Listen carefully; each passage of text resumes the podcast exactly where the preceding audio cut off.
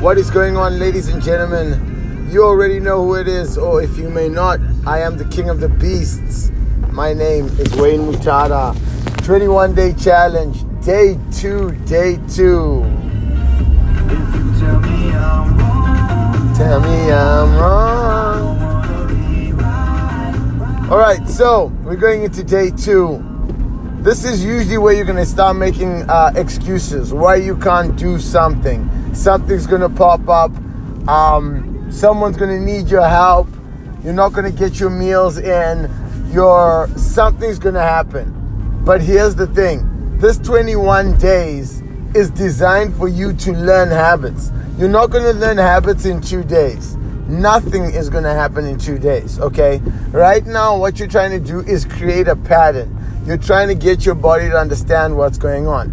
So, day two, try something new. So, you're probably starting to work out. So, that's the first thing, okay? Second thing, let's try and get, you know, your meals on par, but you're not going to get all of them in. Understand that, okay? Some of you may, and I applaud you. Those of you that are and are designed to do that, that's great. But not everybody is designed that way and don't kick yourself in the ass, okay? Excuse my language.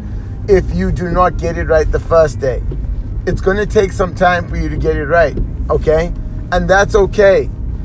Part of success is failing. The only way you found out about us and what we do is because you're probably trying many things and they failed.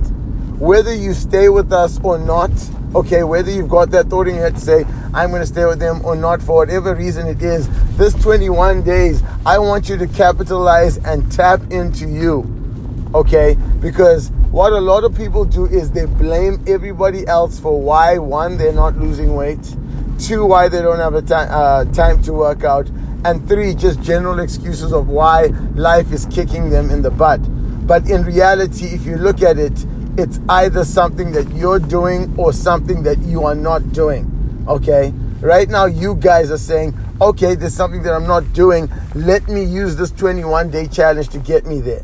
And like I said to you, it's not just going to be about the food, it's not just going to be about the workout because we're not just trainers. Okay? It's about us helping motivate you and helping you understand to say, you know what, sometimes it's owning up and saying, you know what, let me point the finger at myself. And people seldom point the finger at themselves and go, hey, I'm the problem because it's always, oh, this person didn't do this or this person couldn't do this.